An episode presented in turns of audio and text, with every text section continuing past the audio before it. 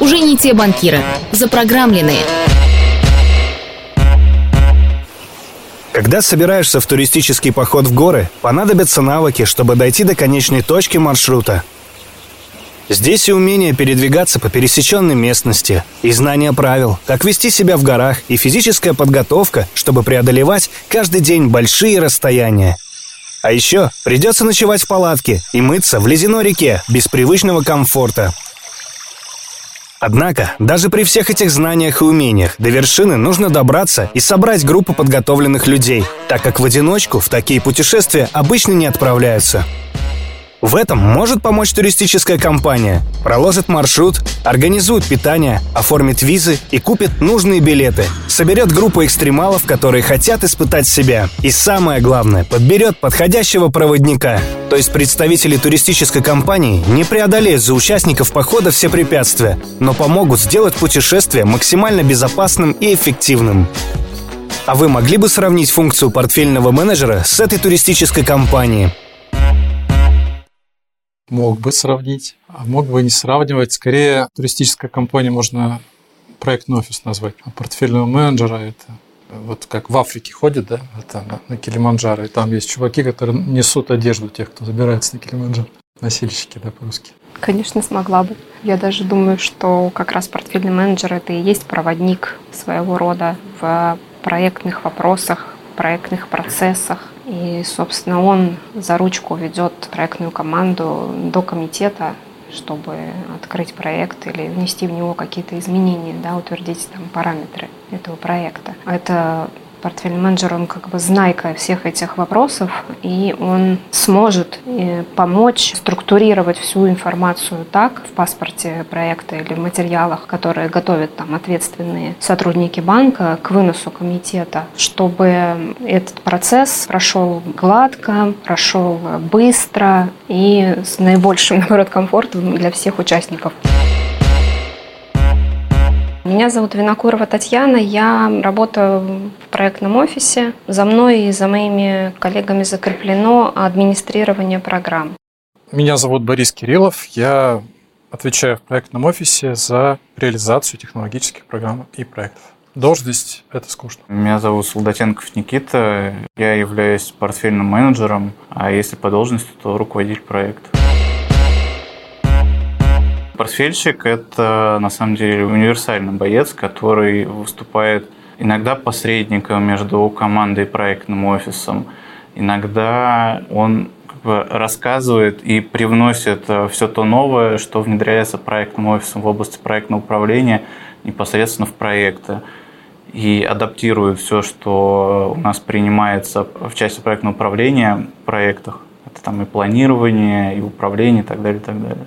В целом а, у меня на текущий момент в портфеле порядка 18 проектов.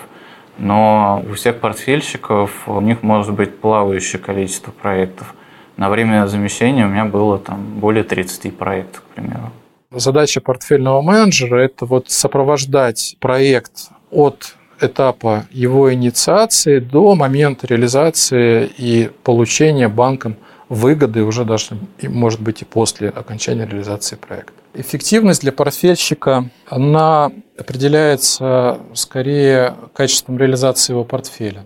Когда мы говорим про то хороший проект или плохой, хорошая программа или плохая в части достижения своих целей программы проекта, мы также можем говорить и про портфельщика, потому что он, в общем-то, от портфеля неотделим по большому счету, и ну, он приносит пользу компании только вместе со своим портфелем. Может ли проект быть эффективен, если эффективно работает портфельщик? Да, может. Может ли проект или программа быть эффективным, если плохо работает руководитель программы или руководитель проекта? Конечно, нет.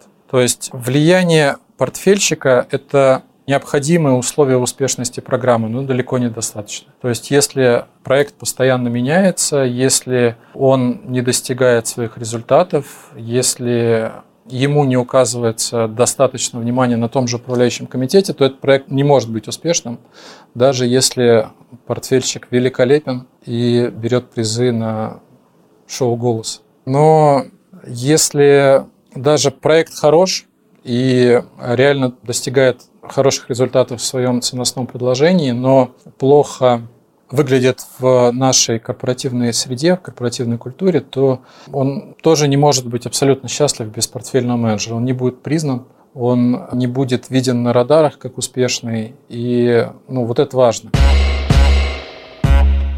Смотрите, портфельный менеджер что делает? К нему приходит руководитель проекта, говорит, хочу проект открыть.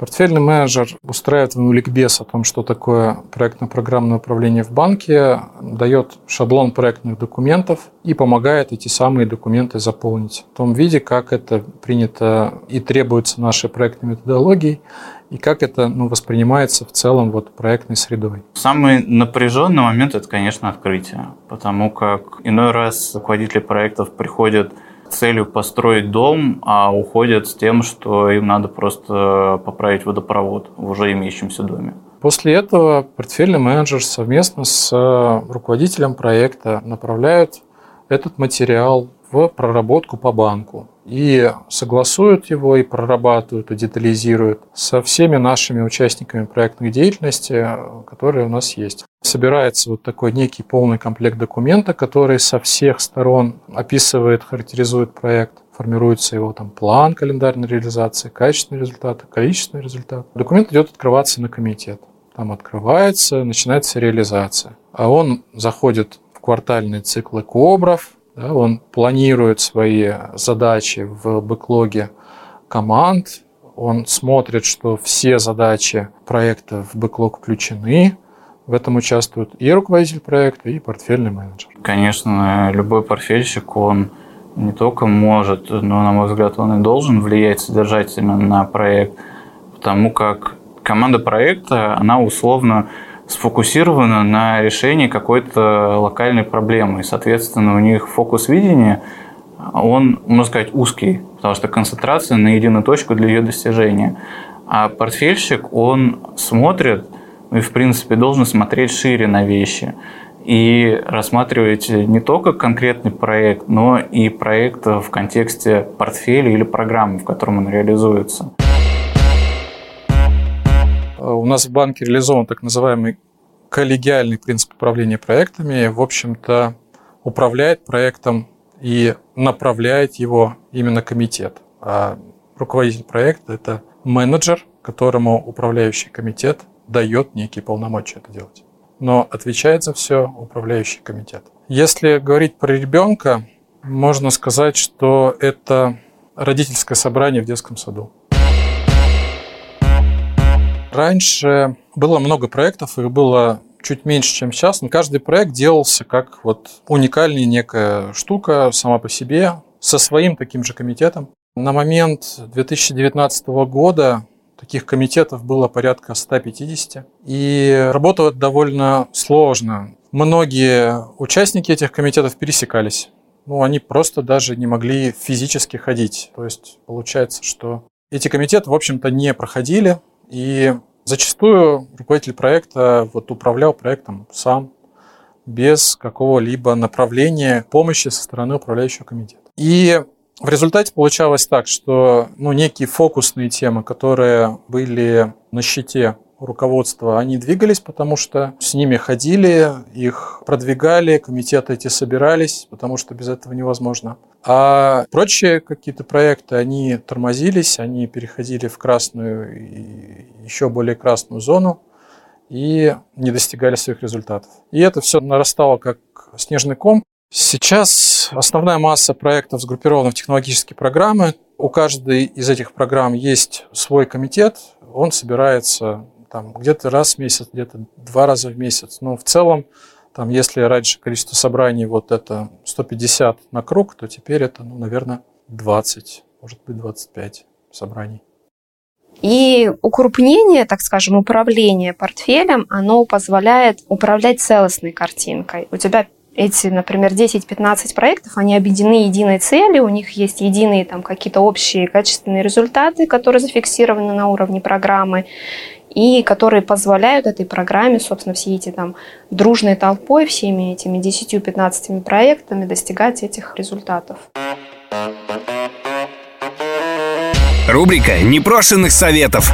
Больше всего деятельность портфельщика может быть связано с фильмом «Угнать за 60 секунд».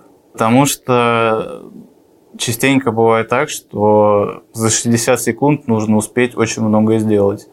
Если этого не сделать, то это будет провал. Так как проект уникальна некая деятельность, фильм он такой немножко слезливый, называется «Освободите Вилли». Когда бедный руководитель проекта тычется, пытается избежать сетей и пытается как-то прорваться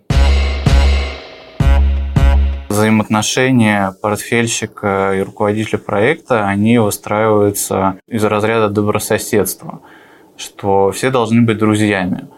Но дружба дружбой, но работать тоже всем надо. Ну и работать, соответственно, правильно. Нередко всплывают ситуации, когда с развитием нашей проектной методологии, в принципе, проектных правил, требуется уточнение или детализация какой-либо информации в проектах. И зачастую бывают ситуации, когда руководитель проекта просто не хочет это делать. Говорит, ну зачем? Давай там через месяц, через год, что означает, что в принципе никогда. И там приходится договариваться. Ну и чаще всего это получается. А если говорить о том, что там побороться и помериться силами, здесь такой задачи не стоит. У нас цель – это решение конкретной ну, локальной проблемы и достижение результата. А помериться силами это можно и в спортзале, там это интереснее. Я как не злопамятный человек, конфликтные ситуации стараюсь не запоминать, все проходит как-то мимо. На самом деле не гладко, есть э, кочки, это как вот на подъем в гору, да, туристический, нужно везде собраться, там рюкзачок навесить, водички взять. Вот, но, наверное, не буду сейчас э, про плохое, потому что оно все равно забывается, да, и, и, и это тоже опыт. И через этот опыт нужно пройти.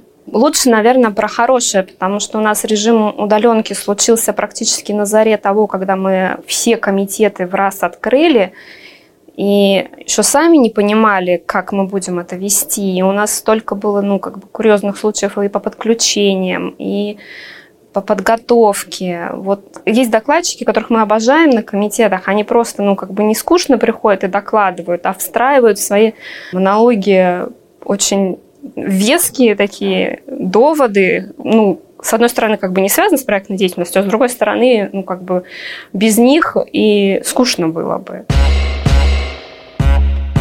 Смотрите, драма тут может быть следующая. Если идея возникает достаточно масштабная, то требует, соответственно, большой проработки с большим количеством разных людей в банке. И Зачастую здесь вот очень важно, и, и от портфельного менеджера я этого прошу, и для руководителей проекта это важно, это пытаться все-таки найти какой-то компромисс между вот этими людьми, у которых там примерно бесконечное количество вопросов и свои цели, интересы и задачи, но тем не менее важно донести, да, что ну, проект несет пользу организации в целом, банку в целом, Поэтому вот зачастую бывает очень непросто договориться, да, потому что очень большое количество разных мнений, разных мотиваций, разных идей, разных направлений, как в рамках проработки в разных глобальных бизнес-линиях, так и в рамках многочисленных подразделениях поддержки контроля. То есть, если там привести какой-то пример, да, то ну вот есть корова, да, которая между двумя башнями, и там натянут трос. На самом деле надо перебраться между башнями, и пространства для маневра не так, чтобы очень много. И желательно по кратчайшему пути, и желательно целиком. Что бы я поменяла в процессе, это, ну, это невозможно сделать, просто это мой идеальный мир, видимо. Процесс есть, и нужно его следовать. Но, к сожалению, как бы практика показывает иное. И все всегда нарушают этот процесс. Без этого никак. Такая скорость, да, такая набранная, что мы можем кивать на эти сроки, говорить, что пять дней до комитета, у вас еще нет документов э, итоговых, финальных. Но с одной стороны. Но с другой стороны мы понимаем, что если мы сейчас будем только следовать процессу, мы, может быть, не вытащим этот э, проект никогда на комитет не считаю, что что-то есть излишнее, потому что мы к этому процессу ну, идем уже два года. Рубрика «Проплаченных советов». Мы создали проект, и теперь целями этого проекта является создание и внедрение системы поддержки коллегиальных органов. С помощью этой системы мы можем сформировать автоматически уже протокол заседания, когда мы его провели из принятых решений, помочь члену комитета сориентироваться в этих принятых решениях. В этой системе происходит голосование по вопросам, и, собственно, потом может в любой момент участник комитета или администратор программы вернуться в нужный комитет и, так, так скажем, все решения увидеть и материалы, по которым этот комитет проводился. Речь идет про приложение «Комитет онлайн». Меня не обижает, если меня вдруг называют э, бюрократом. Тем более, на самом деле, эта тема иной раз помогает э, снизить какой-то градус общения, особенно если это плюс-минус э, уже знакомые РПшники, с которыми не один год работаешь. Там можно сказать, слушай, ну смирись уже, что я канцелярская крыса, давай работать. Бюрократия и занудство – это не одно и то же. Я сейчас тоже могу занудой стать, понудеть. Бюрократия должна быть, ну, так скажем, в рамках да, необходимого. А занудами можно быть бесконечно и нудить по поводу и без повода. И в целом мы хотим и считаем себя скорее какой-то такой помогательно-управленческой функцией, нежели чем бюрократическим аппаратом, сдерживающим прогресс. Если есть обратное суждение, готовы подискутировать. Я не помню, чтобы мне кто-то говорил, что я бюрократ, поэтому мне сложно обижаться.